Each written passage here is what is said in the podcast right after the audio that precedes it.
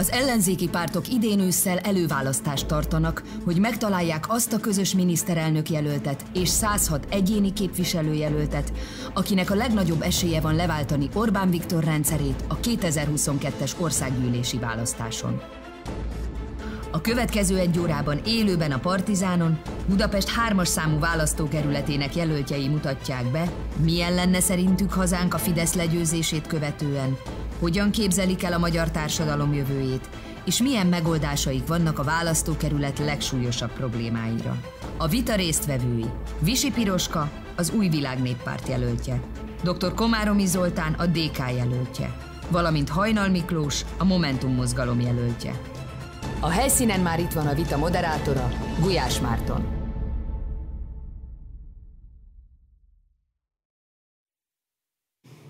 Köszöntöm nézőinket, szervusztok! Élőben jelentkezünk Budapestről, ahol a mai napon újabb kettő vitával várunk benneteket. Most elsőként Budapest hármas számú körzetének egyéni képviselőjelöltjei fognak majd összecsapni. Az előválasztás huszonkettő pont hu oldalon egyrészt az összes korábbi vitát visszamenőleg el tudjátok írni, illetve teljes körűen tudtok tájékozódni arról, hogy milyen további vitákat tervezünk a következő két hétben, mert hogy nem áll le az előválasztás, hiszen még csak most fog igazából elkezdődni. A következő két hétben is minden hétköznap, sőt valamikor a hétvégén is jelentkezünk vitákkal, illetve vasárnap egy hét összefoglaló a műsorral minden este hat órakor, ahol meghívott elemzőkkel beszéljük át a legfontosabb fejleményét a hétnek. Vendégünk László Róbert, Szabó Andrea, Magyari Péter, valamint Pető Péter, tehát érdemes vasárnap este hat órakor is a Partizánra kapcsolni, hogyha képben szeretitek lenni az előválasztással kapcsolatban. Ha pedig regisztrálni szeretnétek valamelyik vitára, vagy pedig a korábbi vitákat megnézni, akkor még egyszer előválasztás huszonkettő pont hu a ti oldalatok. Média partnerünk a négy négy négy, amelynek keretében így a vitákat nem csak a Partizán YouTube csatornáján, illetve Facebook oldalán, hanem a négy négy négy felületein is tudjátok követni. Illetve van a négy négy négynek egy reggel négy elnevezésű hírlevele, amelyben minden reggel hét órakor az előző napi vitának a legfontosabb pillanatait elküldjük neked elsőként, már amennyiben feliratkozol a hírlevélre, szerintem érdemes feliratkozni rá. És akkor most a szabályokról. Mindegyik képviselőjelöltnek ugyanannyi ideje van a gondolatai kifejtésére. Van egy nyitóbeszédük, illetve egy záróbeszédük. A nyitó és a záróbeszédek alatt a többi képviselőjelölttársnak nincs lehetősége megszólalni, mindenki csak maga beszélhet a nézőkhöz. Van viszont három vitablokkunk, amelyben szintén azonos időkerettel rendelkezik mindegyik jelölt, a témákat előzetesen egyeztettük, és ezen időkeretek terhére bármikor bárki közbevághat, kérdezhet, vitázhat képviselőjelölttársával, tehát innen is buzdítanám a képviselőjelölteket arra, hogy nyugodtan használják ezt a lehetőséget, és lehetőség szerint egymással is ne velem vitázzanak. A három blogban, ha valakinek elfogyna az ideje, akkor a következő blogban fog tudni már csak megszólalni, és abban a blogban többször már nem szólalhat föl. Kérdezem a jelölteket, hogy a szabályok tiszták. Igen. Kezdhetünk. Igen. Akkor élőben a Partizánon, ahogy mindig is, és reklám nélkül az élő közvetítésben következzenek a nyitóbeszédek. A nyitóbeszédek keretében minden képviselőjelöltnek kettő-kettő perce van arra, hogy elmondja gondolatait. A megszólalás sorrendjét sorsolással döntöttük el. Elsőként Komáromi Zoltán nyitóbeszéde következik. Köszöntöm a vita partnereimet, köszöntöm a helyszínen és a monitorok előtt minket figyelő közönséget, és külön köszönöm Gulyás Mártonnak és a Partizán csapatának, hogy létrehozták ezt a vitát. Én egy hatvanhat éves házi orvos vagyok, ebből huszonnégy évet töltöttem itt a hegyvidéken, és huszonnégy éve gyógyítom a hegyvidéki embereket. Szeretem a tiszta helyzeteket, a gyógyítást soha nem kevertem össze a politikával, a politika a rendelőben állam mindig is tabu volt. Viszont nagyon sokat beszélgettem a huszonnégy év alatt a betegeimmel, és így tisztában vagyok, hogy mi feszíti őket, mi, miért bosszankodnak, minek örülnek, mit szeretnének megváltoztatni. Úgyhogy én úgy gondolom, hogy ha én leszek a képviselőjük, én tudom a receptet erre, és orvosolni tudom ezeket a problémákat. Az új demokratikus kormánynak ö, a választások után haladéktalanul neki kell látni a rendrakásnak.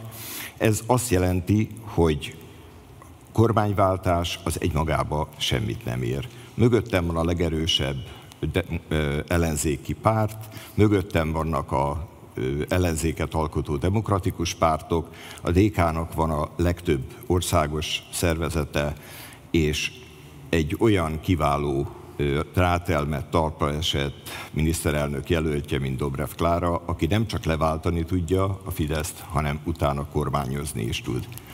negyven éve vagyok háziorvos, meggyőződésem, hogy akkor tudok segíteni a legtöbbet Hegyvidéken és a második kerületi lakosokon, a kerületért, Budapestért, az országért, hogyha képviselőként folytatom a munkámat, és úgy gondolom, hogy az egészségügynek is úgy tudok segíteni legtöbbet, hogyha végre lesz egy képviselő, aki orvos. Köszönjük szépen!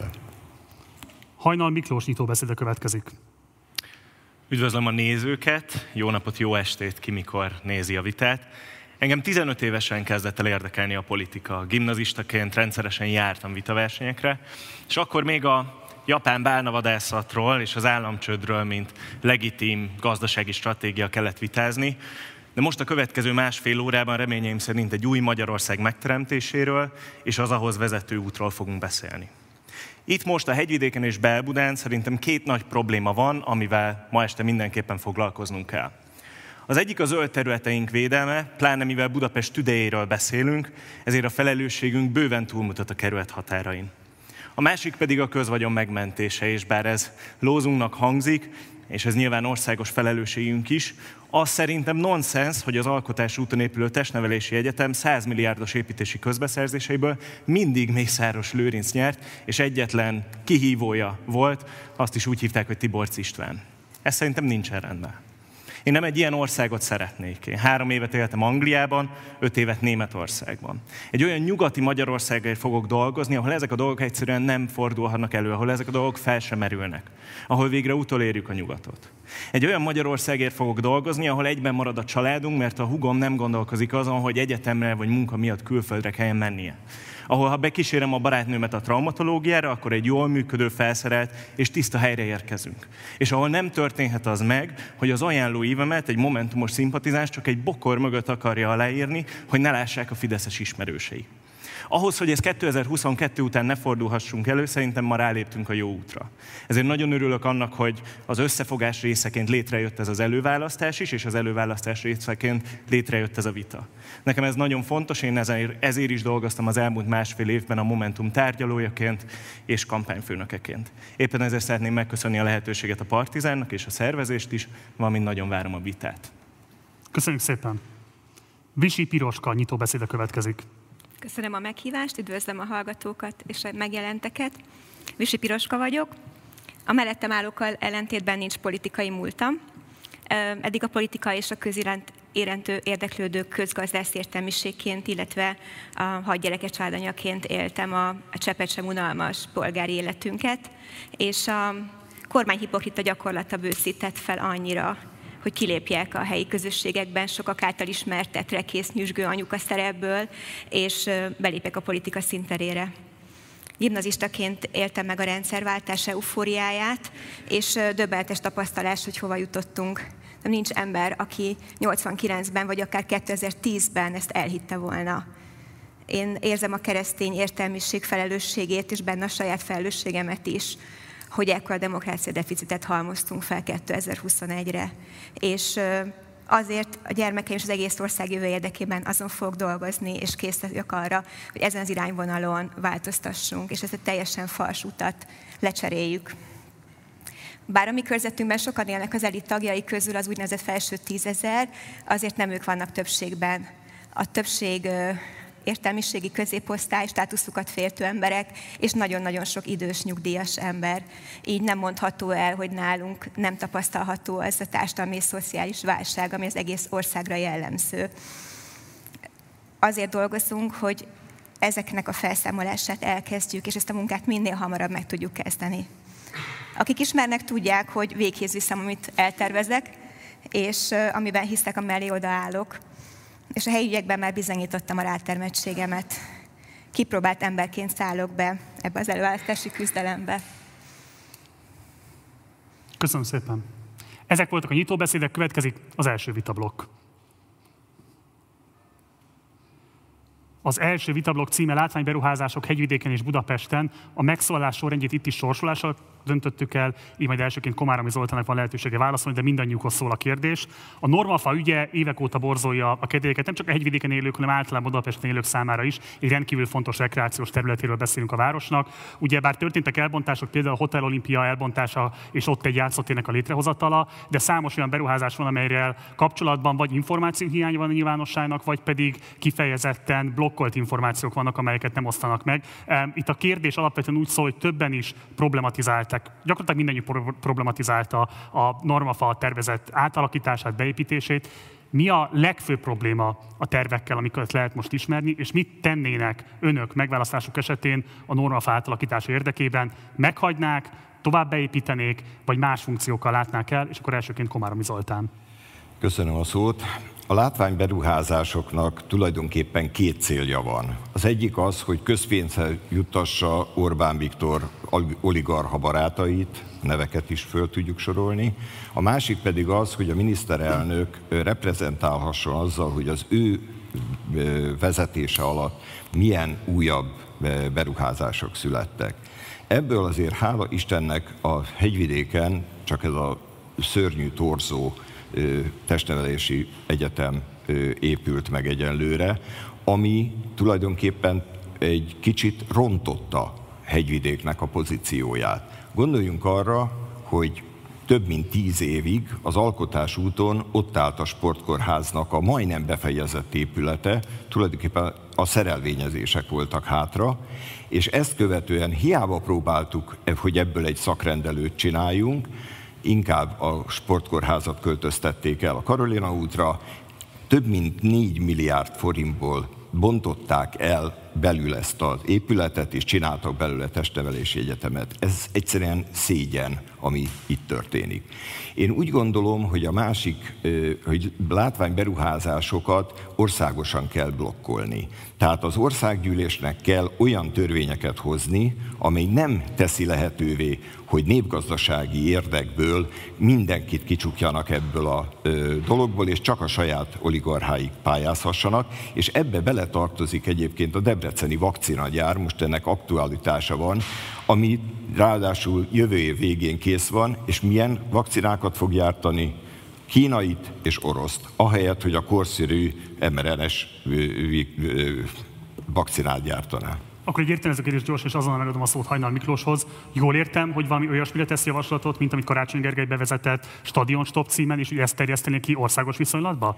Igen, és az első ilyen sportcsarnokot a Kútvölgyivel szembe az előző önkormányzati ciklusban Tütő Katával együtt fedeztük föl, és sikerült ezt végül is leállítani. Én azt hiszem, hogy ezzel nyert a kerület, de a Normafánál is az észszerű dolgokat kéne csinálni. Tehát az, hogy lombkorona sétányt csinálunk, az sokkal kisebb jelentőségű a Hegyvidék lakóinak, vagy azoknak, akik oda pihenni járnak, mintha rendbe lennének hozva a kerékpárutak, rendbe lennének hozva a gyalogösvények, hogy télen is lehessen ott közlekedni. Köszönöm. Köszönöm szépen. Én nem teljesen értettem, amikor Komáromi úr arra gondolt, hogy, hogy egyetlen látványberuházás van még csak a Hegyvidéken, mert például a Normafa, ugye a Normafa kapuja már felépült, és hát annak sem nagyon látjuk még a, a funkcionalitását, vagy nem az látszik, hogy tömegek vennék igénybe. Tehát szerintem bőven kimeríti ez is a, a látványberuházás definícióját. Egyébként a, a lombkorona sétány szerintem is egy, egy fontos megelőzendő dolog. Itt azért értünk el sikereket az elmúlt időszakban, tehát civil összefogással gyakorlatilag sikerült az önkormányzatot valamennyire meghátrálásra kényszeríteni, és sikerült elérnünk azt, hogy ott egy, egy visszafogottabb lombkorona tanösvény épül. A probléma azért az, hogy a probléma szerintem kettős. Egyrészt természetvédelmi, másrészt gazdasági. Tehát, hogyha felépítünk egy, egy lombkorona tanösvényt, lehet, hogy most ez egyel jobban óvja a környezetet, mint az eredeti grandiózus koncepció, de még mindig nem tudjuk, hogy hogyan fog megtérülni, és hogyan fog az akár a kerület, akár az ország javára válni. Másrészt pedig azért a természetvédelemről is fontos beszélni. Van például egy másik beruházás, amiről lehet hallani a Normafa kapcsán, ez pedig az, hogy hóágyúzott sípályát építenének. Ez azt gondolom, hogy nem, nem kivitelezhető egyszerűen anélkül, hogy maradandó természeti károkat okozunk. És hogyha a megoldásról beszélünk, mert szerintem a megoldás is nagyon fontos, hogy ne csak a problémákat azonosítsuk be. A Normafa Normafa jelenleg a Normafa törvénynek köszönhetően egy nemzetgazdaságilag kiemelt terület. Ez szerintem nonsens. Ez gyakorlatilag egy biankó csekk, amivel el tudjuk érni azt, hogy a kormány minden alól mentesíthet egy adott területet, amit ő akar. Hogyha meg akarjuk menteni a Normafát, akkor az egyik első dolgunk az kell, hogy legyen, hogy megváltoztatjuk a Normafa törvényt, és nem nemzetgazdaságilag kiemelt terület lesz, hanem ugyanúgy kell rá vonatkozni a minden természetvédelmi előírásnak, minden építészeti előírásnak, és akkor remélhetőleg sokkal élhetőbb környéke válik. Viszont a látványberuházás... Viszont a normafának a tönkretételét azért a globális fölmelegedés, azért remélem, hogy egy haszna is van, mert ott hóágyúzni, ahol nincs nulla fokos hőmérséklet, azt szerintem akinek az eszébe jut, az, az, annak más baja is vannak. Köszönöm. Igen, a, a, a kérdés alapvetően ugye a normafára vonatkozott. Én ezt a, pont ezt a témát hoztam elő, A, a, hogy hoznám elő beszélgetésben, hogy a hóágyúzás az egy teljesen zsákutca. Tehát azt szerintem, ugye most már elkezdődtek a munkától, de talán még idejében lennénk, hogy ezt megállítsuk. És nem azért, mert, mert nem értem a nosztalgiáját azoknak, akik ott síeltek gyerekként, és próbálnak ezt visszahozni, hanem azért, mert közben megváltozott a mikroklímája az egész hegyoldalnak, mi ott lakunk. Évek óta nincs mínusz. A korcsolyapályát nem tudják fellocsolni ugye a, a villamos végállomásnál, mert hogy nincsen tartós mínusz. A hóágyúzásnak akkor van értelme, ha csapadék problémák lennének, de ugye nem erről beszélünk, hanem ez a hó ágyúzott hó, ez le fog folyni a hegyről. Ö, és azt gondolom, hogy ez, ez nagyon nagy badarság, ezt nem belátni a, a kerületnek. A másik, amit a Miklós is emlegetett, ez, hogy mindenből kiemelt kormányzati beruházást ö, ö, nyilvánítuk, ez gyakorlatilag megöli a helyi önkormányzatoknak és a helyi közösségeknek a beleszólását. Illetve hát most például mondom Normafa kapcsán akár a természetvédelem, a Natura kétezer, tehát hogy semmilyen szabályt nem kell innentől kezdve érvényesíteni, és azt gondolom, hogy ebben mondjuk a következő kormánynak nyilván komoly lehetőségei lesznek, hogy ezeket a, ezeket a támogatásokat ilyen formán visszavegye. A, a hegyvidéken egyébként látványberuházás volt még a Millenáris Park, amiről ugye nem beszéltünk, de azt gondolom, hogy az egy, az egy eklatáns példája annak, hogy még a Széll Kálmán tér teljes felújítása hat milliárd alatti történet volt, és valószínűleg azért ott is sokan jól jártak. Egy Millenáris Parkra költöttek tizenhét milliárdot. Azt hiszem, hogy a, a ott lakók és a kerületiek és a belbudaiak, azok megelégedtek volna ennél sokkal kisebb stílű beruházással is, adott esetben egy parkkal, fákkal, madárcsicsergéssel, és nem hiszem, hogy egy tizenhét milliárdos beruházás volt a fő prioritás. Ha már egyébként szóba jött ez a látványberuházás, akkor beszéljünk egy másikról is, ami már szóba is került, ugye a Csörsz utcai testnevelés egyetemi épületről van szó. Ugye ez egy részben már zajló beruházás, amit eddig tizennyolc milliárdra terveztek, ki tudja, hogy hol fog megállni a végső ceh. Már jelenleg is igen komoly problémát okoz a helyben élők számára, de a legnagyobb probléma az, hogy ugye kiderült, hogy szintén Mészáros Lőrinchez köthető érdekeltségek építik fel ezt a beruházást. Milyen garanciát tudnak vállalni arra, hogy megválasztások esetében, ugye egy tizenkét éves ellenzéki periódusról beszélünk, nyilvánvalóan az ellenzéknek rendkívül megnehezített körülmények között kell helytállnia, és ugye a korrupció az elsődlegesen mindig is a pártfinanszírozásnak szokott a melegágya lenni. Milyen garanciát tudnak arra vállalni, hogy hatalomra kerülve az ilyesfajta látványberuházásokkal nem fogják a saját klientúrájukat helyzetbe hozni, és akkor elsőként Visi képviselőjelölt asszony. Én, a, a mi pártunk támogatja, hogy korrupció ellenes ügynökséget állítsunk fel az első pillanatban, és azt gondolom, hogy egy, egy szakmai alapon működő, jogászokból, közgazdászokból álló grémium hivatott lenne arra, hogy ezeket kivizsgálja, és későbbiekben is ezeket megakadályozza. Tehát én azt gondolom, hogy ezt egy picit a politikának a napi mozgásából én kivenném ezt a kérdést, hanem, hanem ezeket is helyezzük vissza a szakmának, állítsunk elő egy olyan testetet, aki, aki szakmailag alkalmas arra, hogy ezeket a korábbi ügyeket megvizsgálja, és egyébként a kormányzásnál, hogyha bármi felmerül, akkor szintén azokat is vegye elő, és utána pedig jön a, a nyomozó hatóság és az igazságszolgáltatás, tehát mindenki végezze szerintem a dolgát jól. Egy értelmező kérdés engedjen meg, ugye a korrupciós ügyészség Romániában e, borzolta az ottani kedélyeket, ugye Kövesi asszony azóta egyébként e, nemzetközi szinten folytatja ezt a tevékenységét, ugyanakkor számos kritika is érte ezt az intézményt arra vonatkozóan, hogy igenis voltak olyan ügyeik, amelyben pártérdekek szerint jártak el. Hogyan lehet ebben biztosítani azt, hogy ez egy pártfüggetlenül működő ügyészség legyen, és ne pedig pártérdekeknek megfelelően alkalmazzon eljárásokat mi erre a biztosíték? Én azt gondolom, hogy ugye egy pici országról beszélünk Magyarország esetében, kicsi elittel, kicsi szakmai elittel, úgyhogy nyilván egy, egy vegyes kiválasztással azért ezt meg lehetne oldani, hogyha nem csak majd a következő kormánypárt jelöltjei lehetnének ott. Tehát én azt mondom, hogy akkor ebbe fideszeseket is várna adott én esetben. Én azt gondolom, hogy ők is érdekeltek abban, hogy ezeket kivizsgáljuk. Igen. Tehát egy paritásos alapú ügynökségben gondolkodik? Ö, adott esetben igen. Én azt gondolom, hogy az egész országnak kéne megváltoztatni a hozzáállását, a korrupció az mindenkinek rossz, az, az a fideszesnek is rossz, és az ellenzékinek is rossz, az egész országnak rossz. Tehát ebbe szerintem közösen kell majd fel. Bocsánat, szerintem a korrupcionális ügyészség, és remélhetőleg a legfőbb ügyészség, hogyha sikerül helyreállítanunk és eltávolítanunk Polt Pétert, az, az nem egy paritásos szerv kell, hogy legyen, nem egy bármilyen szempontból pártpolitikai alapon szerveződő szerv kell, hogy legyen. Ez, ez, egy, ez egy független intézmény kéne, hogy legyen, és hogyha vissza akarjuk állítani a, a, a hitet, a bizalmat a, a, a politikában, akkor pont azt kellene kimondanunk, hogy igenis vannak olyan területek, függetlenül attól, hogy ez a legfőbb ügyészség, vagy éppen a médiahatóság, ahol azt mondjuk, hogy valakinek éppen nincsen pártkötődése, vagy politikai szimpátiája, akkor is ő szakmailag alkalmas és megbízható, akkor végezze azt a feladatot. Szerintem, hogyha, hogyha ennek megfelelő embereket választunk, és érződik a döntésen, hogy ez nem egy olyan ember, aki pártkáderként került oda, akkor fogják azt érezni minden választó, akár a fideszesek, akár az ellenzékiek, hogy, hogy itt van remény arra, hogy megfékezzük a korrupciót. A...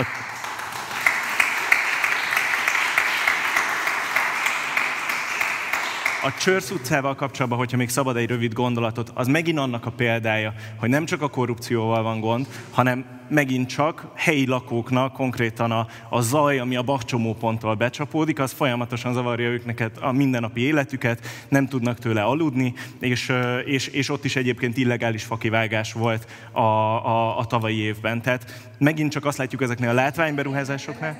Se a Pokorni, se a Gulyás igazából. És az önkormányzat felteszi a kezét, azt mondja, hogy nem tud semmit se csinálni, sőt kiállít egy közleményt arról, hogy a fák többségét megmentette, miközben tizenötöt kivágtak és tizenhat maradt meg. Tehát ezt a jellegű cinizmust kell azt hiszem megfékeznünk a jövő évtől kezdve. Viszont én egy másik vetületét nézem ezeknek a látványberuházásoknak, ugye ez a népgazdaságilag hasznos ö, ö, konstrukció, ez az önkormányzatiságot teszi tönkre, és az új kormánynak legsürgősebb feladata az, hogy ezt visszaállítsa, hogy a települési kerületi önkormányzatoknak legyen lehetősége, joga és hatásköre arra, hogy egyrészt az építészrendészettel, az építész hatósággal meg tudja oldani, illetőleg akár helyi népszavazásokkal megtudhatja, hogy a lakók mit akarnak, és dönthet úgy. Ezt vissza kell állítani, mert ez a centralizált minden a kormánynál van, vagy minden Orbán Viktornál van, ez nekem nem tetszik. Ugye, ugye azért vagyunk speciális helyzetben, mert itt azért egy fideszes önkormányzat van. Tehát, hogyha arról beszélünk, hogy decentralizáljuk és adjuk vissza ezt a jogkört minél nagyobb mértékben, akkor azt mondjuk, hogy kormányra kerülés esetén ezt visszaadjuk ezt a jogkört a fideszes önkormányzattal. És rá fogunk figyelni, hogy becsületesen, tisztességesen dolgoznak-e. Egyébként állítom, hogy ha ilyen jogosítványokat kapnak, ők azzal nem fognak visszaélni, mert nem abba a kategóriába tartoznak, mint a Szíj, a Mészáros és Orbán Viktor. Én ebben egy fokkal kevésbé vagyok optimista. Mégpedig azért, mert hogyha megnézzük mondjuk a, a lakóparkok helyzetét, amikről nagy mértékben azért az önkormányzat döntött, a kerületi építési szabályzat alapján döntik el, hogy melyik ingatlan milyen besorolásban van, akkor azt látjuk, hogy a hegyvidék az folyamatosan beépül, ami nyilván terheli a közlekedést is, egyébként a talajvizet is terheli, van, hogy házakat kell lebontani emiatt, és ez szintisztán az önkormányzat hatásköre. Ők nyilván mutogathatnak, hivatkozhatnak kormányhivatalra, fővárosra, kormányra, de, de én azt gondolom, hogy ebben Ebben nagyon keménynek kell lenni az önkormányzattal szemben, még hogyha vissza is adjuk ezeket a jogköröket, szigorítani kell a különböző országos ilyen településrendezési és építési követelményeket, meg kell, meg kell adni annak a garanciáját, hogy nem lehet beépíteni a hegyet. Egy kerületi képviselő, hogyha bekerül az országgyűlésbe, akkor valószínűleg, hogyha az önkormányzat így működne, ahogy te elmondod, akkor ő, mint képviselő, szólhat, és valamilyen tekintéllyel tud valamilyen ellenőrzést, kontrollt erre bevezetni. Ezért kell olyan erős kormány és olyan erős önkor, vagy országgyűlési képviselő, aki ezt a feladatot tudja csinálni és fel is vállalja. Visi Piroska?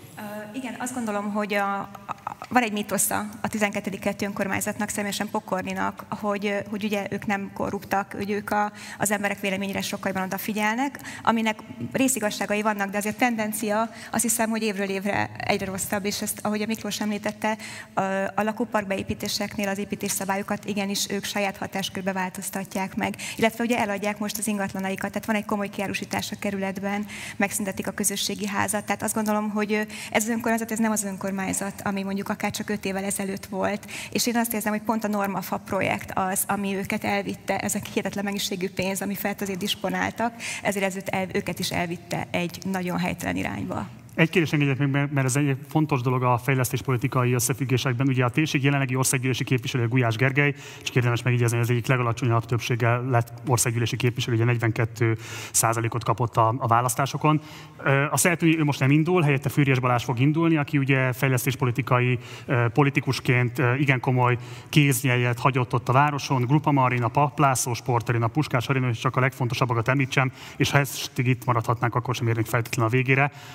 Azt szeretném kérni, hogy értékeljék Fűrjes úrnak a fejlesztéspolitikai tevékenységét, eredményeit, és kifejezetten térjenek ki arra, hogy értem azt a kritikájukat, hogy fontos zöld területeket építenek be ilyen látványberuházások árán, viszont nyilvánvaló, hogy ennek van munkahelyteremtő aspektusa is, ami igenis hozzájárult az elmúlt években ahhoz, hogy egy relatíve jól teljesítményt tudott felmutatni a magyar nemzetgazdaság. Tehát hogyan próbálnák adott esetben átírni a prioritásokat a fejlesztéspolitikában, mi az, amit gondolnak meghagyni Fűrjes úr örökségéből, és mi az, amit arra azt mondják, hogy ezt semmiképpen nem volna szabad folytatni. Elsőként Visi Piroskánál a szó. Én azt gondolom, hogy a, a kormányváltás után ugye a nehéz gazdasági helyzetbe vett át a Fidesz a, a hatalmat, és ugye a keynesi gazdaságpolitikához nyúlt, amiben nem termelő állami infrastruktúrás beruházásokkal ösztönözte a gazdasági növekedést. De ezen belül az egy értékválasztás kérdése, hogy stadiont épít, vagy utakat épít, vagy vasutat épít, és ne adj Isten, mondjuk a tizenkettedik kerületben, ami akut probléma lenne, bérlakásokat fiatal diplomásoknak, fiatal házasoknak. Tehát az a, az a narratíva, hogy a Fidesz próbálja eladni nekünk ezeket a nagy beruházásokat, az, az onnantól kezdve hamis, hogy az építkezés, az lehet, hogy egy gazdaságpolitikailag egy helyes döntés volt, az építőipar felpörgetés, ezáltal a jövedelmet biztosított az embereknek, ugye ezt tudjuk közgazdászként, ellenben az, hogy mire költötte, az abszolút értékválasztás. És ha összehasonlítjuk a stadionokra szánt, csak erre a harminchárom-ra, ami eddig megépült, vagy, vagy folyamatban van, szánt közel ötszáz milliárdot, és négyszázöt, bocsánat, milliárdot, és, és megnézzük azt, hogy az egészségügyi infrastruktúrára egyébként ez alatt az idő alatt ők összesen költöttek ötszáz milliárdot, amiből csak száz volt a hazai forrás, és négyszáz az é u-s pénz, akkor ott nagyon-nagyon jól lehet látni, hogy mennyire nincsen balanszban ez a történet. Köszönöm szépen!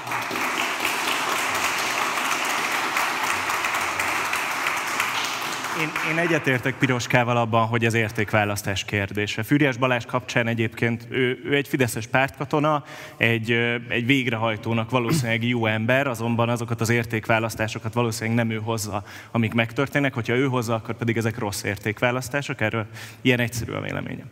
A, az építőipar megmentése kapcsán, hogy mit csinálnánk Fűrjes Balázs helyett, én azt gondolom, hogy például aki olvasta a programomat, az láthatott olyan javaslatokat benne, amik, amik ha úgy tetszik, a gazdaságnak is jót tesznek, azonban a környezetünknek is jót tesznek. Az egyik ilyen javaslat például az volt, hogy évente országosan százezer lakást korszerűsítsünk energetikailag. Értelemszerűen én azt gondolom, hogy ezzel is fogunk bőven munkahelyeket teremteni, ezzel is, hogyha az a feladat, hogy pörgessük a gazdaságot, akkor pörgetjük a gazdaságot, de a gazdaságot úgy pörgetjük, hogy közben az embereknek egyrészt csökkennek a kiadásai, hiszen kevesebbet kell majd költeni fűtésre, másrészt egyébként a nap végén csökken a károsanyag kibocsátás. Köszönjük szépen. Komáromi Zoltán. Ez utóbbihoz, ez utóbbihoz annyit tennék hozzá, hogy Dobrev Klárának erre pontos tervei vannak, hogy hogy lehet Európai Uniós pénzeket ebbe beforgatni úgy, hogy az önrészt is megspórolják az ott lakók, ugyanis nem a leggazdagabb rétegről van szó, és ez csak akkor fog működni, ha így. És egy kicsit erősebben fogalmaznék a pártkatonánál, Vitézi Dávidot és Fűrjes Balázst komisszárnak helyezték a budapestiek fölé, és ő a kormánynak tartozik hűséggel, nem pedig a lakosságnak, és nem hiszem, hogy ki fog tudni lépni a cipőjéből, hogyha esetleg őt, őt nyerné meg az országgyűlési képviselő választást, aminek egyébként én nem sok sikert látok, mert mindhárman szerintem sokkal inkább elkötelezettek vagyunk a hegyvidék környékhez és a második kerület Margit körúti részéhez, és tudjuk azt, hogy hogyan lehet ezt jól csinálni.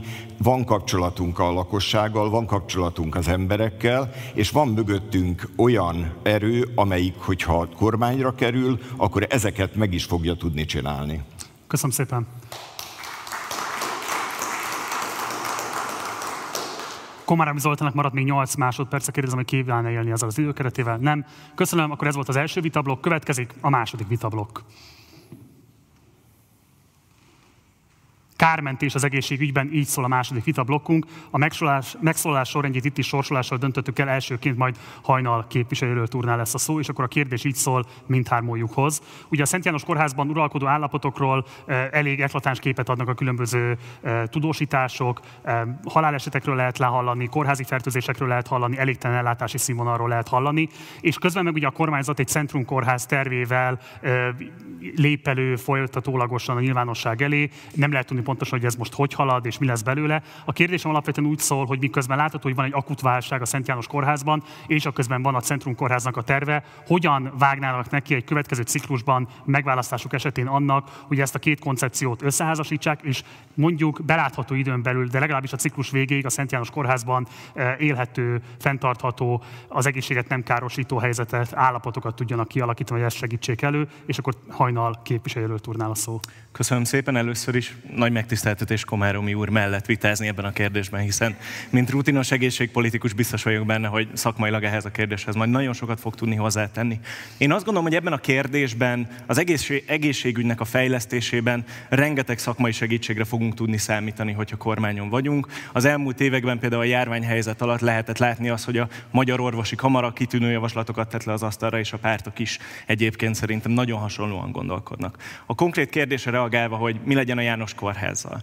Én, én azt gondolom, hogy a helyieknek az az érdeke, és helyi képviselőként nekem ezt kell majd képviselnem, hogy, hogy ami helyben fontos, azok a szolgáltatások mindenképpen megmaradjanak a János Kórházban, és az is az érdekhelyben, hogy a János Kórház mindenképpen újítsuk fel, tehát elejétől a végéig. És amikor azt mondom, hogy minden, ami fontos, akkor a járóbetegellátásra gondolok, a krónikus fekvőbetegellátásra gondolok, és a különböző rehabilitációs lehetőségekre gondolok. Szerintem ezek fontosak, hogy megmaradjanak helyben. És amikor ezt össze kell vetni egy centrumkórház vagy szuperkórház kialakításával, szerintem ebben lehet vita akár a pártok között is, akár majd a Fidesszel, hogy jó-e, hogyha ezek vannak, mennyi kell ebből adott esetben, hol legyenek ezek. A Momentum álláspontja az az, hogy szerintünk Észak-Budán kellene kialakítani egy centrumkórházat, nem feltétlenül a János Kórházat kell egyfajta szuperkórházá alakítani, már csak azért sem, mert egyébként a közlekedési helyzet ott a környéken az, az elég rossz állapotokban van, és hogyha tovább terheljük azt a környéket, az biztosan nem szolgálja a helyiek érdekeit. Ezeket a dolgokat és szempontokat egyaránt figyelembe véve én azt fogom mindenképpen javasolni az új kormánynak, és ezt szerintem haladéktalanul meg kell tenni, hogy újítsuk fel a János Kórházat, de centrumkórházat lehetőleg ne oda telepítsünk, hanem máshova Budapesten.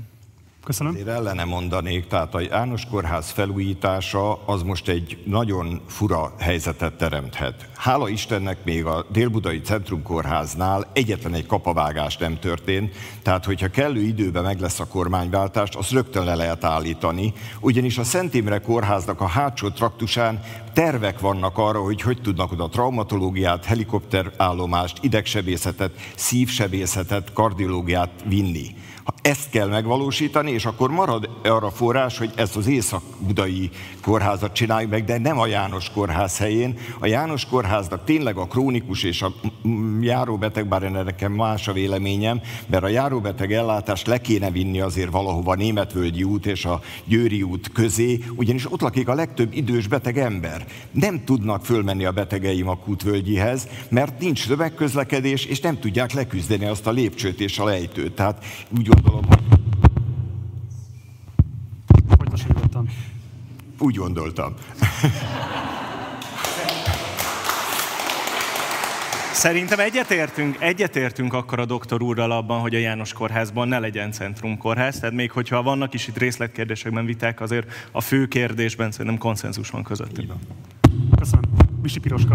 Olyan koncepció János Kórház kapcsán, hogy a Kútvölgyi nagy blokkba átviszik a műtétes területeket, és, a, és ugye a járóbeteg szakrendelés egy részét is egyébként, az, az, annak egy része meg is valósult, a tizenkettedik keleti szakrendelők egy része át is költözött a magán egészségügy által felújított rendelőkbe.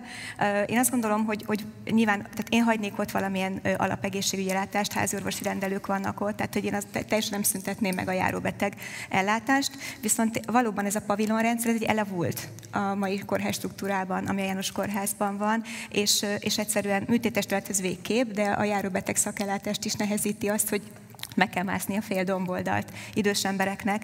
Én azt gondolom, hogy a hasznosítás szempontjából abba az irányba kéne ellépni, hogy krónikus belosztály, tehát idős emberek gondozása, idősek otthona.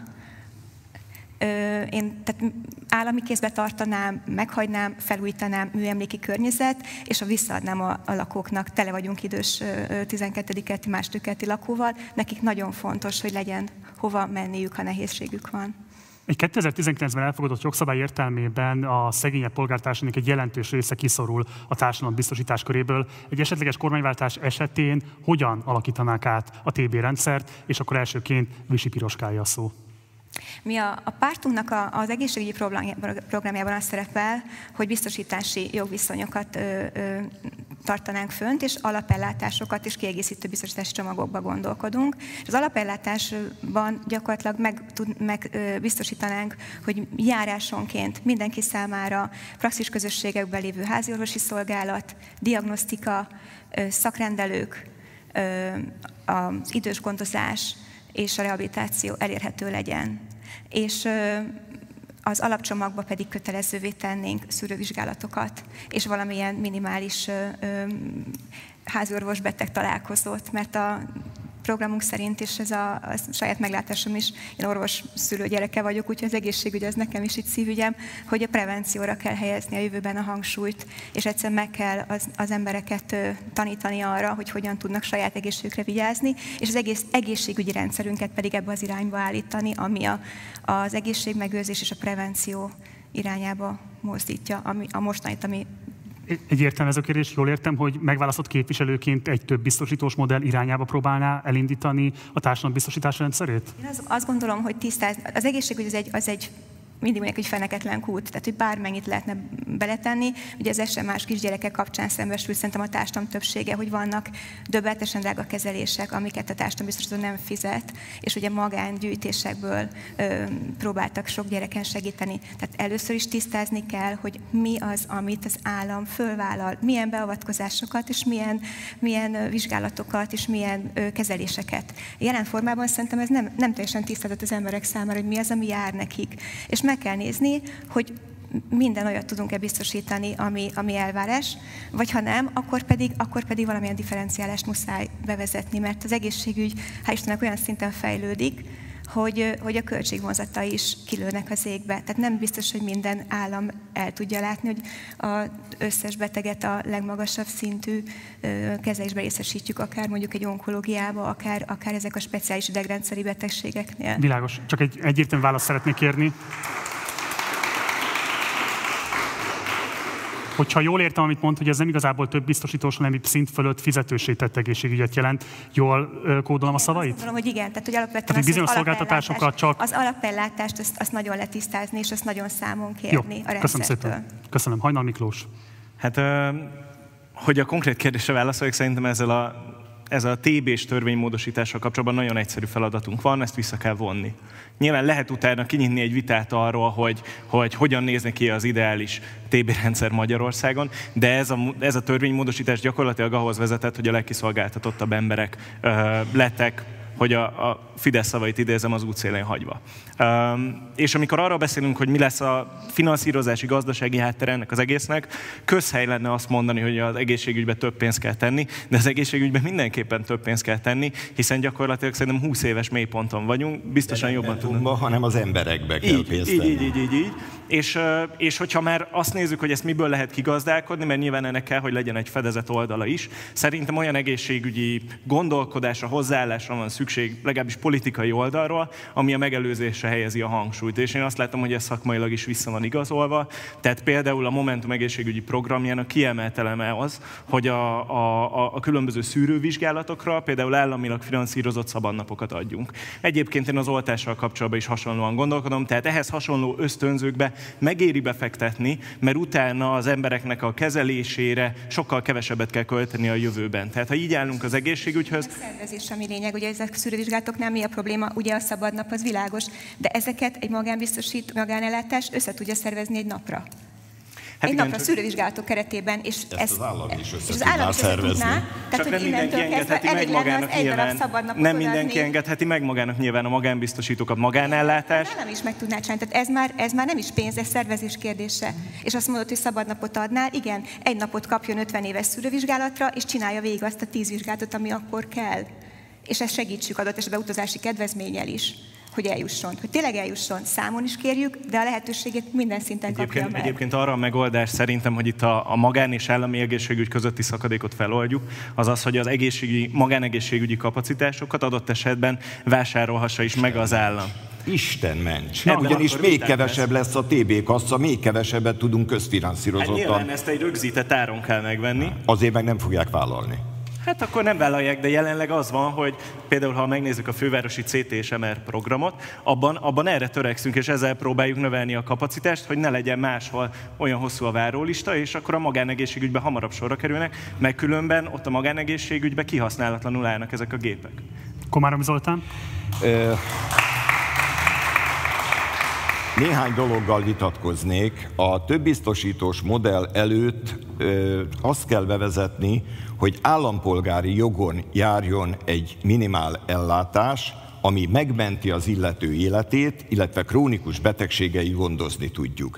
Nem kell sokat kitalálni ezen, ugyanis az é u kártyával, ha idejön egy osztrák, vagy francia, vagy spanyol ember, és az megbetegszik, akkor pontosan föl van sorolva, hogy milyen szolgáltatásokat kap a magyar államtól térítésmentesen, majd a magyar és a spanyol vagy magyar-francia biztosító elszámol ezzel. Tehát ez megoldott, csak ezt kell hozni a té bé törvénybe.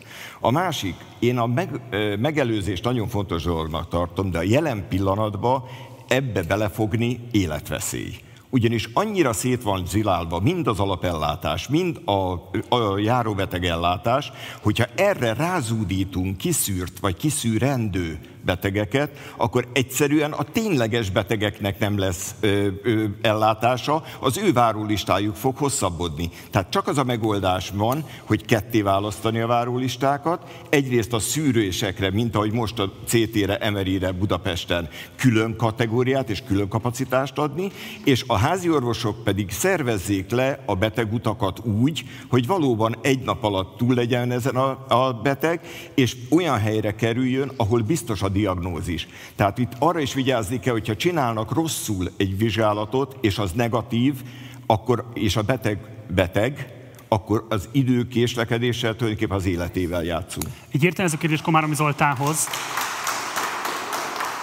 Egy értelmező kérdés Komáromi Zoltán, az megütötte a filmet, hogy úgy fogalmazott, hogy mielőtt a több biztosítós modell bevezetéséről gondolkodnánk. Hadd idézem egy kétezer-nyolcas nyílt levelet, amiben ön is állást foglalt, és ott úgy fogalmazott, hogy talán a betegek is jobb érzéssel adják oda a háromszáz forintot, ha tudják, a pénzükből az ellátás minőségén és biztonságán tudunk javítani. Éppen ezért kérdezem, hogy önt is és a képviselőtársait is foglaljanak egyértelműen állást, akár vizitdíj vagy az egészségügyi ellátás fizetőssé tételének lehet-e helye egy esetleges kormányváltás esetében az egészségügyi reformban? Elsőként Komáromi Zoltán. A vizitdíj akkor egy nagyon jó konstrukció lett volna, hogyha a kormány, egy, én is azt javasoltam, mint országos szakfelügyelő főorvos, hagyott volna fél évet a bevezetésére, és megszoktak volna a, lak, a lakosság is, és megszokta volna az egészségügy is az, hogy mint, mint Németországban például egy szakrendelésnél megvan a vizitdíj, azzal utána le tudja a té bé kiegészítés. Gondoljunk arra,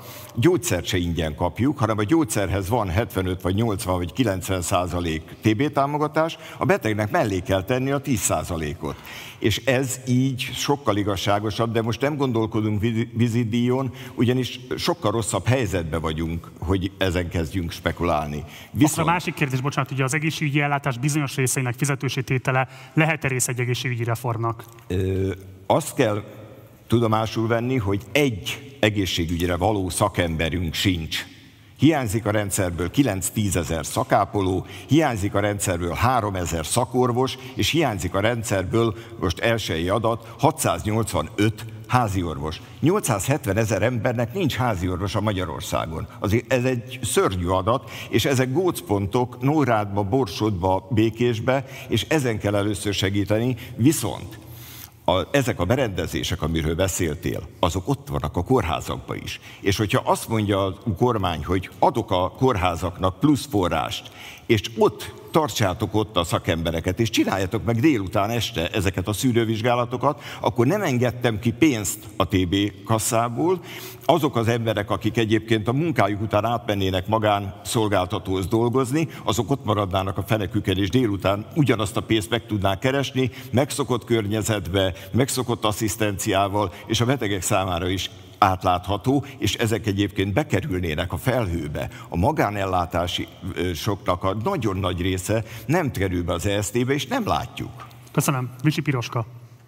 Én azt gondolom, hogy az egészségügy kapcsán bármiről beszélünk, a legeslegfontosabb és nulladik lépés lenne egy új kormánynak is, hogy, hogy egyszerűen tisztázzuk az egészségügy állapotát. Tehát az egészségügyről mítoszok keringenek, azt hiszük, a gé dé pé-re nem is költünk keveset, hogy sok az orvos Magyarországon, miközben egyébként nagyon kevés, tehát európai szinten is kevés a, az orvos, meg a, a nővéről nem is beszél, vagy a szakápolókról. Tehát, hogy, hogy a kormány narratíváit, azokat, azokat valahogy el kell magyarázni az embereknek, hogy mi az, ami nem igaz belőle, és egyszerűen egy reális képet felfesteni az egészségügyünkről, gyakorlatilag egy diagnózist felállítani. Mert ahhoz, hogy utána elkezdjünk gondolkodni, hogy milyen perspektíva legyen, adott esetben biztosítókra, adott esetben a prevencióról, bármiről, ahhoz tudni kell először az embereknek, hogy mi a helyzet, és utána lépésről lépésre fölépíteni a stratégiát, és elmagyarázni. Én azt gondolom, hogy a korábbi egészségügyi reformoknál gyakorlatilag a legnagyobb probléma az volt, hogy az embereknek nem sikerült elmagyarázni, hogy tulajdonképpen mi történik, és miért, mi célból, és nekik az miért lesz jobb. Tehát a legfontosabb szerintem itt az egészségügyben, ugye mindig beszélünk, hogy a kommunikáció elégtelen, nem csak a páciens meg a, meg a az orvos között sokszor, hanem a kormányzat és az állampolgárok között is. Köszönöm. Hajnal Miklós. Hát amikor a vízidíjról van szó, akkor azt hiszem kettő dolgot fontos tisztázni. Egyrészt, ha jól értettem Komáromi úr szavaiból, akkor, akkor valahol arról van szó, hogy erre még nincsen felkészülve a magyar társadalom, mintha, mintha ezt, ezt mondtad volna, akkor hogy, nem hogy akkor volt. nem voltak felkészülve. Én azt érzem, hogy ez jelenleg is tabu téma. Tehát, hogyha ezzel kiállna az ellenzék, akkor kapnánk hideget, meleget, ahogy kapunk egyébként is. Én azt gondolom, hogy bőven magasabb hozzájárulás és szerepelésre van szükség az állam részéről.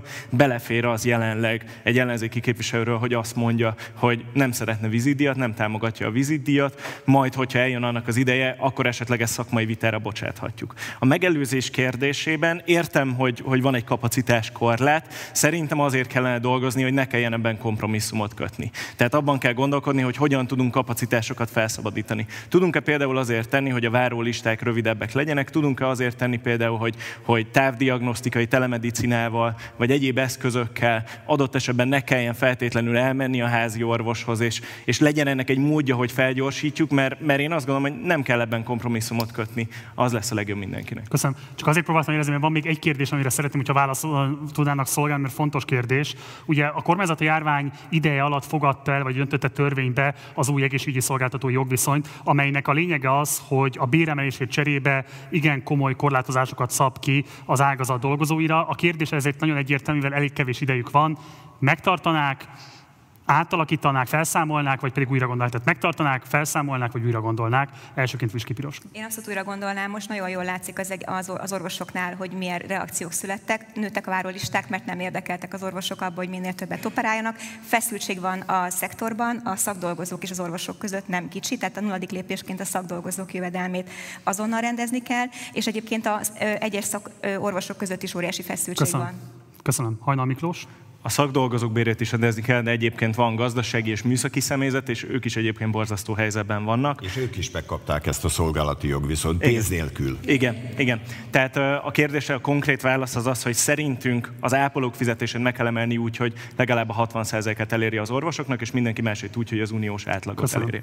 Komáromi Zoltán. Én pedig tovább mennék, és azt mondom, hogy az orvosokat és szakdolgozókat vissza kell csalni Magyarországra, és olyan körülményeket kell biztosítani a számukra, ami vonzóvá teszi a magyarországi egészségügyi intézményeket, ugyanis nem csak a pénzért disz, ö, ö, mentek ki ezek az Köszönöm. emberek, hanem a, a viszonyok. Köszönöm szépen. Köszönöm szépen. Ez volt a második vitablokk, következik a harmadik vitablokk. A vitablokk címe kormányváltás vagy rendszerváltás, és így szól az első kérdés önökhöz.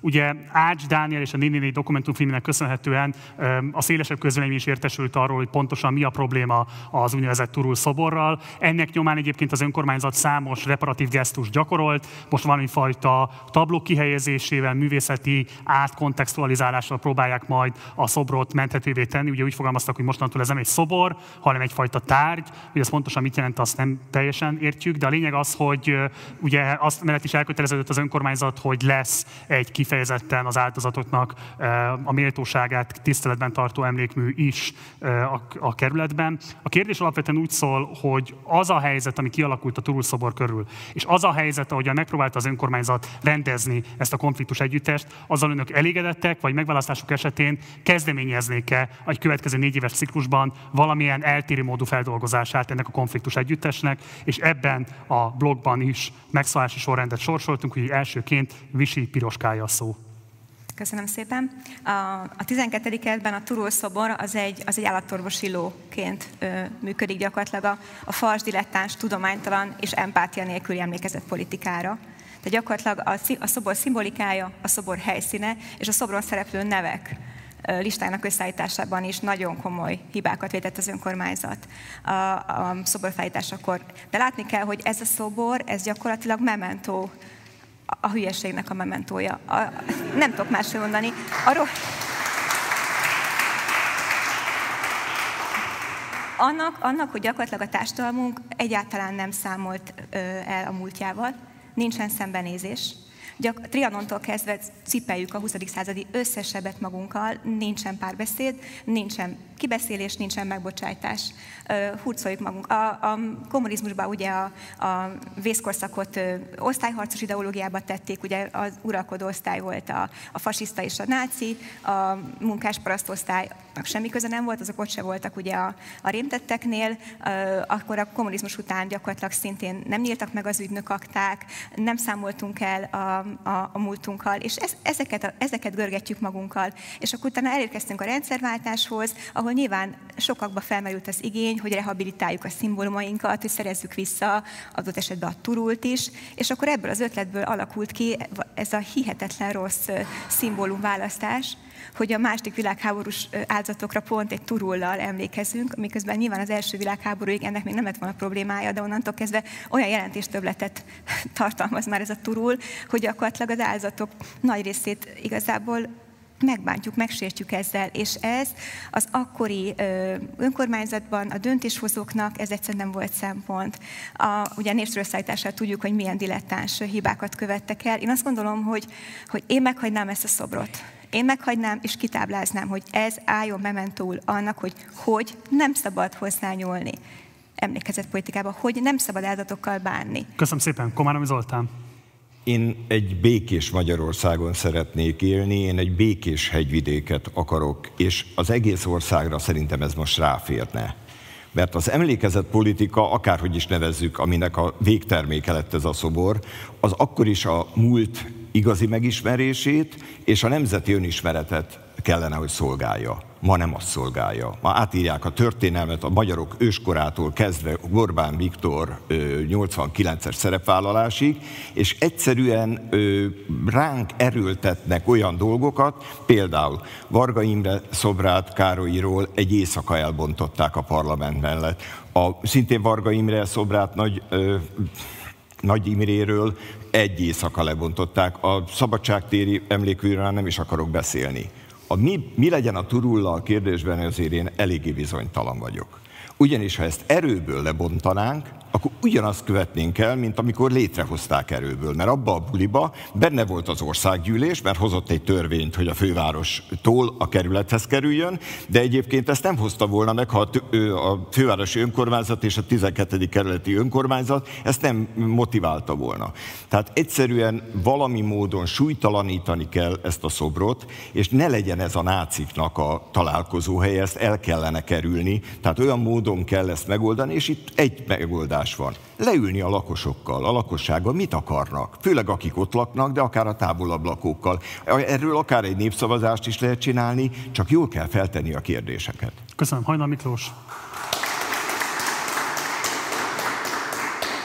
Én nem tartom jó ötletnek a népszavazást. Azt gondolom, hogy ez a kérdés nagyon megosztja a hegyvidéki lakosokat, és, és jó lenne, hogyha végre, ha már pont azt a békét szeretnénk, amiről te is beszéltél, akkor, akkor, akkor jó lenne, hogyha valahogy konszenzusra tudnánk jutni ebben a kérdésben.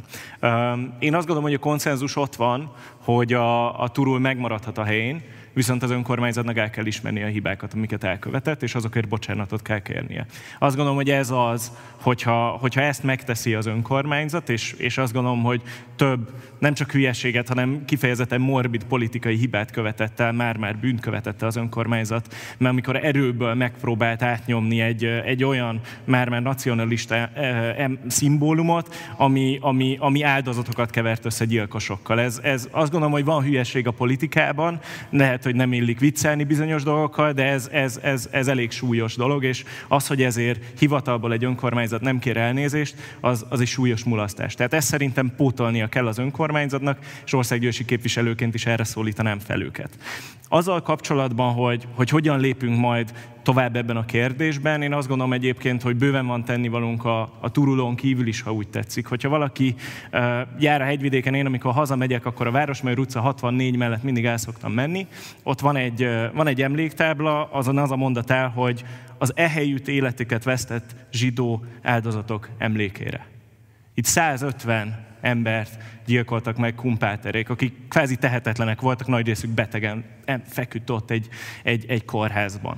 Tehát ez, ez szerintem nincsen rendjén, és hogyha feljebb megyünk a Svábhegyen, akkor szerintem már emléktáblákat se találunk. Tehát amikor, amikor emlékezett politikáról beszélünk, akkor szerintem a hegyvidéken az a helyzet, hogy ezek az emlékek javarészt ki vannak törölve, és legfeljebb a, a családunktól hallunk esetleg róla, hogy mi történt ott, hogyha mesélnek, és akkor elmesélik azt, hogy mondjuk valakinek a nagyapja negyven kilósan jött haza a munkatáborokból, és két hétig nem mert az anyjának a szemébe nézni és találkozni vele, elmesélik azt, hogy valakinek a déd nagyapja úgy jött haza, hogy átlőtték a tenyerét, a kabátját és a kalapját is, és ehhez hasonló történetek vannak, és ehhez képest semmit nem látunk ebből a valóságból, ami egyébként mindannyiunk életében ott van, és ezt a traumát nem tudtuk feldolgozni a szocializmus alatt, ebből semmit nem látunk jelenleg a hegyvidéken. Köszönöm.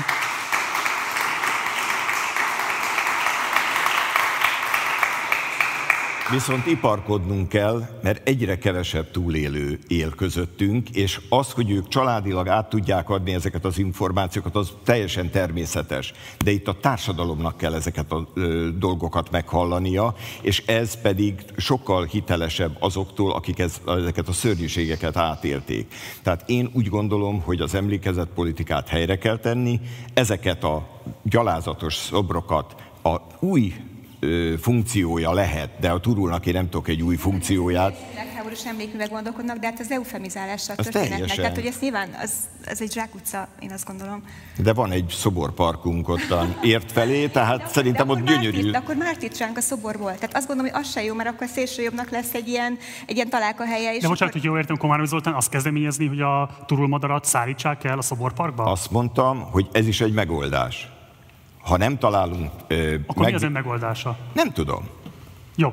Egy másik kérdés. Ugye nem csak a hegyvidéken vannak komoly konfliktus kiváltó emlékezett politikai beavatkozások, ráadásul ez egy kétezer-ötös beavatkozás, de kétezer-tíz után csak három ilyet említsek a fővárosban, lehetne akár fővároson kívülről is említeni ilyeneket. A Kossuth tér átalakítás, a Szabadság téri úgynevezett emlékmű, vagy például a Trianon emlékmű, ezek olyan nyomot hagyó beavatkozások, amelyek felvetik azt a kérdést, hogy az ellenzéki közvélemény, amely igen kritikus volt ezekkel a beruházásokkal, ezekkel az emlékezett politikai szimbolikus beavatkozásokkal, hogy mit kívánnak nekik, mit fognak kezdeni ezekkel, milyen sors vár ezekre a beavatkozásokra, megtartják, fölülvizsgálják, tehát hogyan lehet ez úgy viszonyulni, hogy részben a bekövetkezett igazságtalanságokat is beazonosítsák, valamilyen módon az ellenzéki közvélemény elvárásait is kielégítsék, de közben a Fideszhez szimpatizáló választók se érezzék azt, hogy egy rezsimváltás eltörli azt, ami számukra lényeges, fontos és azonosulásra alkalmas volt, és akkor elsőként Hajnal Miklósnál a szó.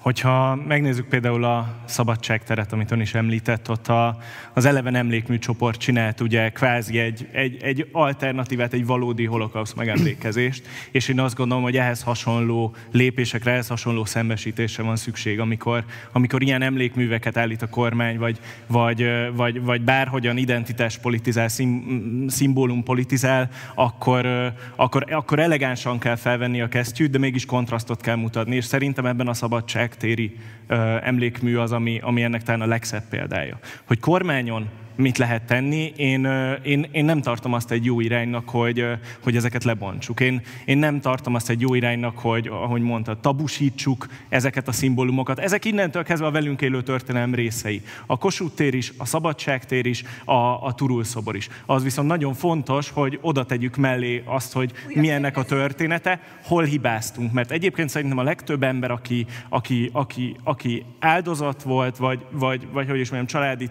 tragédiákon keresztül érintett ebbe a történetbe, az nyilván vár egyfajta felelősségvállást, vár egyfajta bocsánatkérést. De leginkább azt várja, hogy mi lesz a garancia arra, hogy ehhez hasonló dolgok nem fordulnak elő a jövőben. És szerintem erre nyilvánvalóan vannak megfelelő társadalompolitikai eszközök, de az egyik legjobb eszköz az, hogyha ott hagyjuk ezeket, mint, mint egy, egy, egy múltbeli politikai, morbid politikai hibáknak a, a, a, a letétét, és, és szembesítjük azzal, hogy ezzel szemben mit kellett volna tenni. Egy kérdést engedjen meg, mert nem akarok semmilyen gondolatot az ön szájába adni, de hogy jól értem, hogy ebből az is kiolvasható, hogy az a liberális városvezetés, amely kilencven után eltörölte a különböző köztéri ö, szobrokat és egyéb plastikákat, amelyek egyébként ugye ott a főváros különböző terein hősökre vagy kiemelt személyiségekre próbálták fókuszálni a figyelmet az államszocializmus kapcsán. Tehát, hogy a szoborpark létrehozását azt ilyen szempontból nem tartja egy jó vagy helyes döntésnek nyolcvankilenc-kilencven után? Szerintem az egy másik történet abban a szempontból, hogy azok konkrétan egyébként ugye olyan hatalmi szimbólumokat is tartalmaztak, amelyeket eleve nem engedünk meg a, a, a szólásszabadság keretein belül. Ezek a szimbólumok, azt gondolom, hogy ezt a határt súrolják, tehát ha nem is uh, nettó uh, hergelés és gyűlöletbeszéd, hogyha valaki kirak egy turult egy karddal a szájában, de azért, azért nagyon ezt a határt súrolja. Nyilvánvalóan, hogyha valaki kirak egy vörös csillagot, akkor, akkor vagy, vagy, vagy egy szvasztikát, akkor már túlmegy ezen a határon. Tehát uh, itt, itt szerintem itt, itt húzódik meg ez a különbség, hogyha ha jogilag nézzük. Um, Röviden, röviden ennyi. Tehát akkor az Orbán rendszer köztéri szobrainak a parkját nem tervezik kibevezetni egy esetleges kormányváltás után. Isten mentsen, hogy az Orbán rezsimnek egyfajta múzeumot állítsuk. Köszönöm szépen, Komáromi Zoltán.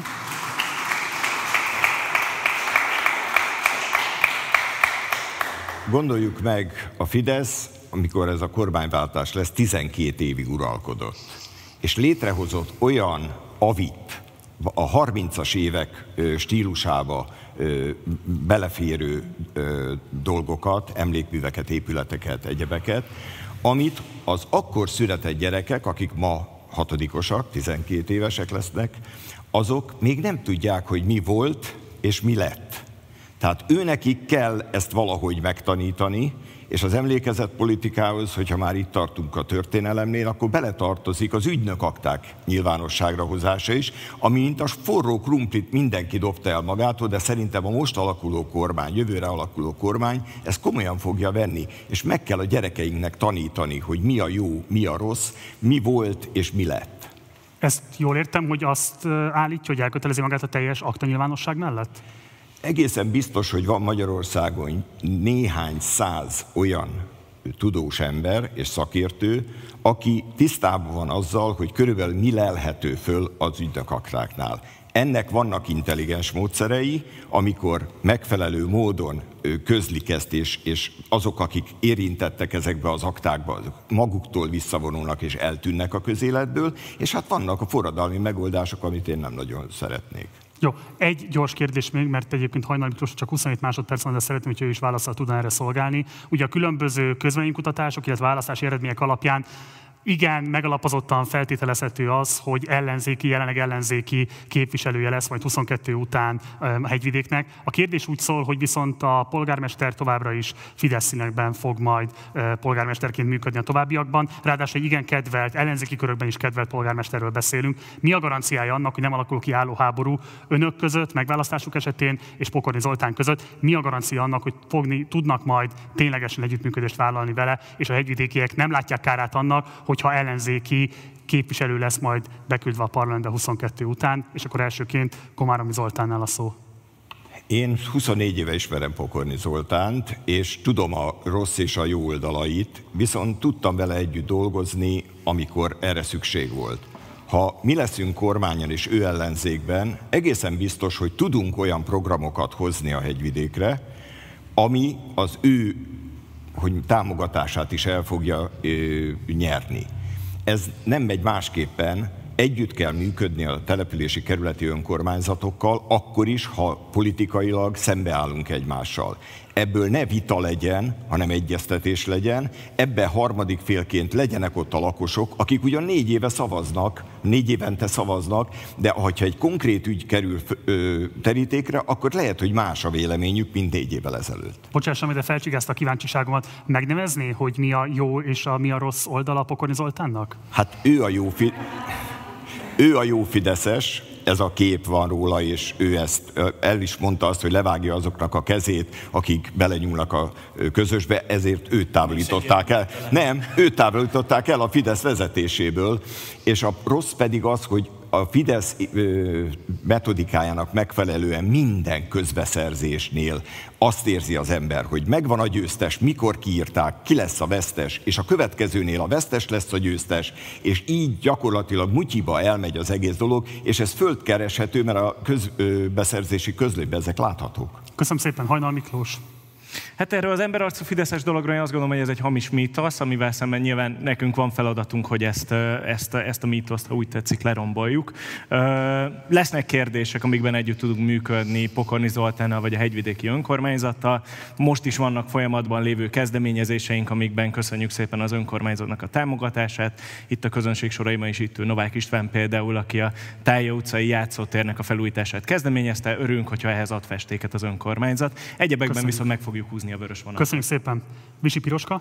Az önkormányzattal kapcsolatban nyilván nagy különbség lesz, hogyha ellenzéki lesz a kormány, vagy semmi. A képviselő, hogyha ellenzéki lesz, akkor nem mindegy, hogy mögötte egy Fidesz kormány, vagy pedig egy ellenzéki kormány áll. Én azt gondolom, hogy ha ellenzéki lesz a kormány, akkor mi nem fogjuk büntetni a fideszes önkormányzatokat. Tehát ezt a, ezt a csodálatos gyakorlatot, amit a Fidesz gyakorlatilag ö, fúra járatott, ezt, ezt nyilván abba kell hagyni. Ö, ellenben az, az várható, és ez sajnos realitás, hogy amennyiben a fideszes kormány marad, és ellenzéki képviselő lesz a kerületnek, akkor viszont a büntetés az lehet, hogy meg fog érkezni, és Pokorninak lesz a legrosszabb egyébként, mert hogy a, ez most az látszik, hogy a költségvetésből is azokat az önkormányzatokat bünteti a kormányzat, ahol ellenzéki ö, ö, képviselő van, vagy ellenzéki polgármester, szóval nem vagyok benne biztos, hogy, hogy nem lesz egy kicsi büntetés azért, mert hogy a kerület képes volt ellenzéki jelöltet választani, mert látszik, hogy a, a, az Orbán rendszer ez megtorol mindent, tehát minden pici kis elégedetlenséget vagy ellenállást, és adott esetben a tizenkettedik keretnél lehet, hogy érződni fog az, hogy, hogy megharagudtak ránk, mert hogy, mert hogy méltóztattak a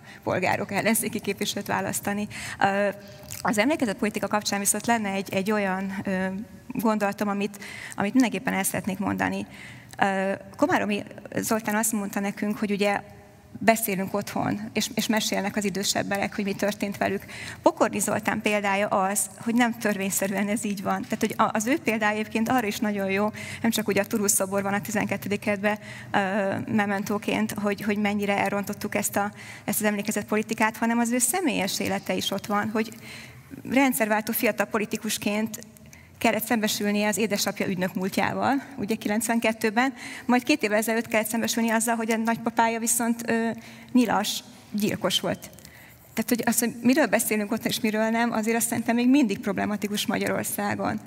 És, és nagyon meghatározza azt, hogy melyik törzshöz tartozunk. És a törzsünk narratíváját mondjuk, tehát ami azt a, azt a gondolkodást felmagasztalja, és azok a dicsőséges tetteket elmeséljük, és ami esetleg azt valamilyen szinten árnyalná, azokat pedig nem. Tehát a törzsi gondolkodás ugyanúgy létezik az emlékezet politikába, és gyakorlatilag megakadályozza adott esetben a családon belül, hogy a traumákat kibeszéljük, hogy elmeséljék, mert tabusítva van nagyon-nagyon sok minden, tehát házon belül is tabusítva van, nem csak, nem csak nemzet szintjén.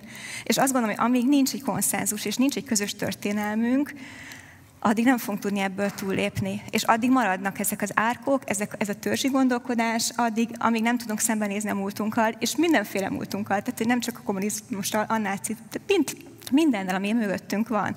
Addig, addig egyszerűen olyan sérelmek vezérelnek bennünket, hogy nincs, nincs konszenzus magyarok között, és nem tudunk igazából egységes nemzetként működni. Köszönöm szépen!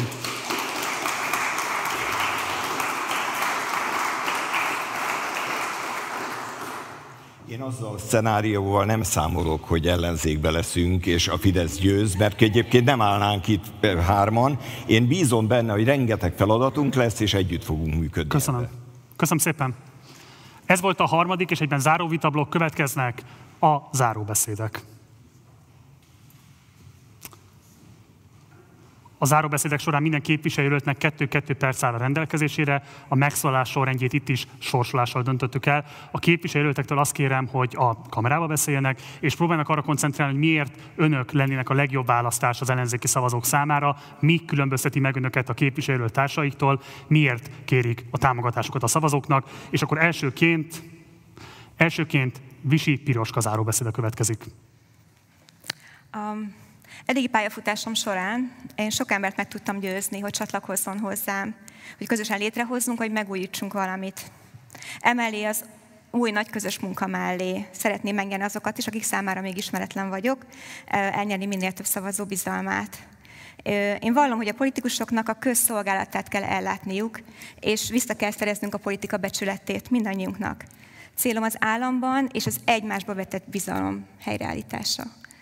Mindenki számára méltó és élhető jövőképet kell biztosítanunk. Ez a politikusok feladata. Az előválasztásnak deklarált célja, hogy minden körzetben kiválasszuk a, azt a politikust, akit tavasszal a legnagyobb eséllyel fog tudni elindulni, és a változásnak a mozgatórugója lesz. Én nekem meggyőződésem, hogy nekem jön a jelöltek közül a legtöbb esélyem arra, hogy a körzetben a pártot nem választó, a politikából kiábrándult, vagy a Fidesztől elpártoló szavazókat megszólítsam. Én, én úgy gondolom, hogy a választókerület polgárait hitelesen tudnám képviselni, hiszen értékrendem közel áll a jobboldali konzervatív szavazókhoz. Ugyanakkor vagyok elég autonóm, liberális beállítottságú és szociálisan érzékeny ahhoz, hogy a baloldali szavazók is partnert és képviselőt találjanak bennem. Ö, Hajnal Miklós ugye be fog listáról kerülni jó eséllyel a parlamentbe, és szerintem szakpolitikusként Komáromi Zoltán is. Úgyhogy én azt gondolom, ha nekem szavaznak bizalmat a választók, akkor, akkor mindhárman együtt fogunk működni a kerület és az ország érdekében. És szeretnék egy személyes dolgot elmondani a nemzetpolitika kapcsán, hogy amikor kétezer-kettőben a kukárdát fennhagytuk magunkon Orbán Viktor kérésére, akkor én nem éreztem azt, hogy ez micsoda aljas dolog tőlünk, és nagyon szeretném megkövetni az embereket emiatt, és szégyellem magam, hogy ezt én végigcsináltam, és nagyon szeretném kérni mindenkit, hogy tizenötödikén mindannyian tegyük ki a kokárdát, és ne verjen ezéket közénk. Köszönjük szépen. Hajnal Miklós.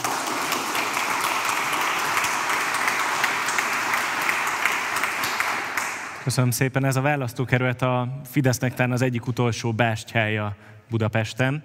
Itt lesz a legkiélezettebb várhatóan a verseny. Mindent meg fognak tenni azért, hogy ezt a bástyájukat, ha úgy tetszik, megtartsák, ezért, ezért is küldtek ide egy újabb emberarcú fideszest. A kerületben felépítették az elmúlt húsz évben ezt a, ezt a hamis mítoszt, az emberarcú fideszest, aki ugyan az intézményesült korrupciót, azaz a nertnek, a, a, a kiépítőknek a része, mégis egy rendes ember, egy művelt, intelligens, jómodorú valaki. Az igazság azonban az, hogy az aktuális fideszes jelölt nem, hogy nem emberarcú, hanem egy morálisan vállalhatatlan politikus, a Fidesznek a betonkatonája. Ezért vele szemben egy olyan ellenzéki jelölt kell, aki nem csak a törzszavazókat szólítja meg. Olyan ellenzéki jelölt kell, aki otthon van az országos politikában is, és olyan ellenzéki jelölt kell, aki kiállja a propagandamédia várható karaktergyilkosságait. Én hiszem, hogy képes vagyok erre. Hogy veletek együtt képesek leszünk még itt is győzni. Az elmúlt hónapok munkája is azt bizonyítja, hogy rengeteg feladatunk van. Ha csak a közelmúltból idézzek, nemrég feljelentettem Mészárost és Tiborczot kartellgyanúval az Alkotás utcai testnevelési egyetem ügyében, amiről itt is beszéltünk. Aztán több száz aláírás gyűjtöttünk a Lejtő utcai sporttelep megvédése mellett a helyi lakosoktól, valamint előterjesztést nyújtottunk be az önkormányzathoz. Tegnap pedig éppen azt lepleztük le, hogy a Fidesz még a saját hegyvidéki irodáját is bűncselekmény gyanúsan bérli. A Momentum képviselőjelölteként én arra vállalkozom, hogy a parlamentben is ugyanilyen lendülettel és ugyanilyen aktívan képviseljem ezeket a közös ügyeinket, érdekeinket. És nagyon örülök abban, hogy ebben már most is több párt támogat, jobbról is, balról is. Arra kérlek titeket, hogy az előválasztáson támogassatok ti is a szavazatotokkal, hogy itt a hegyvidéken és Belbudán is hozzájáruljunk ezzel a kormányváltáshoz, és hogy olyan jelöltünk legyen, aki mind helyben, mind országosan képes tenni a változásért. Én egy ilyen jelölt vagyok, és erre vállalkozom. A vita végén pedig szeretném megismételni, amit az elején mondtam. Nagyon örülök, hogy létrejött ez, örülök, hogy van vita, és remélem, hogy a következő fordulóban, mivel az uglóiak jönnek, köszönöm. Eljön Tóth Csaba is. Köszönöm. Hajrá, Hatházi Ákos!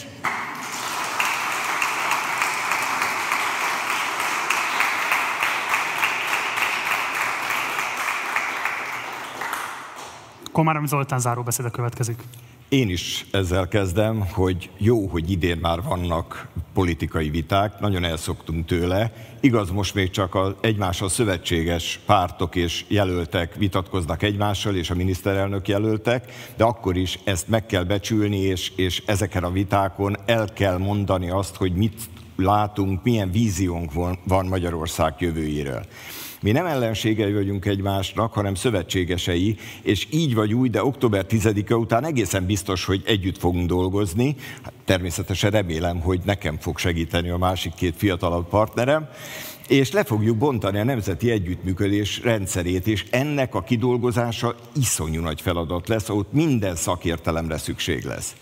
Köszönettel tartozunk Gulyás Mártonnak és a stábnak, a Partizán stábjának, hogy hogy megismerkedhettek velünk, és úgy gondolom, hogy ez a politikai innovációk közül az utóbbi években a legjobb, ez az előválasztás, mert megmozgatja az embereket még az igazi választás előtt.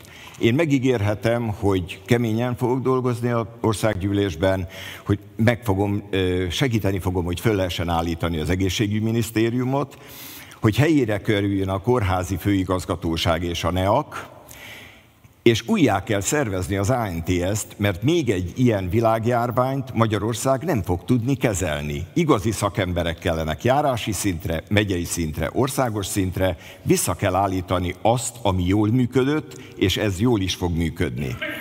Bízom benne, hogy ezek a tervek és a ti terveitek is valóra válnak, és ehhez kérem most a szavazó polgároknak a segítségét, az előválasztáson is, és később áprilisban az éles lövészeten is.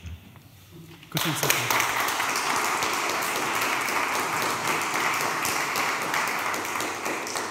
Köszönjük szépen, ez volt Budapest hármas számú egyéni országgyűlési képviselő körzetének az ellenzéki előválasztási vitája. Nagyon szépen köszönöm, hogy itt voltak. Szeretnék egy nagy tapsot kérni a képviselőjelöltek mindegyikének.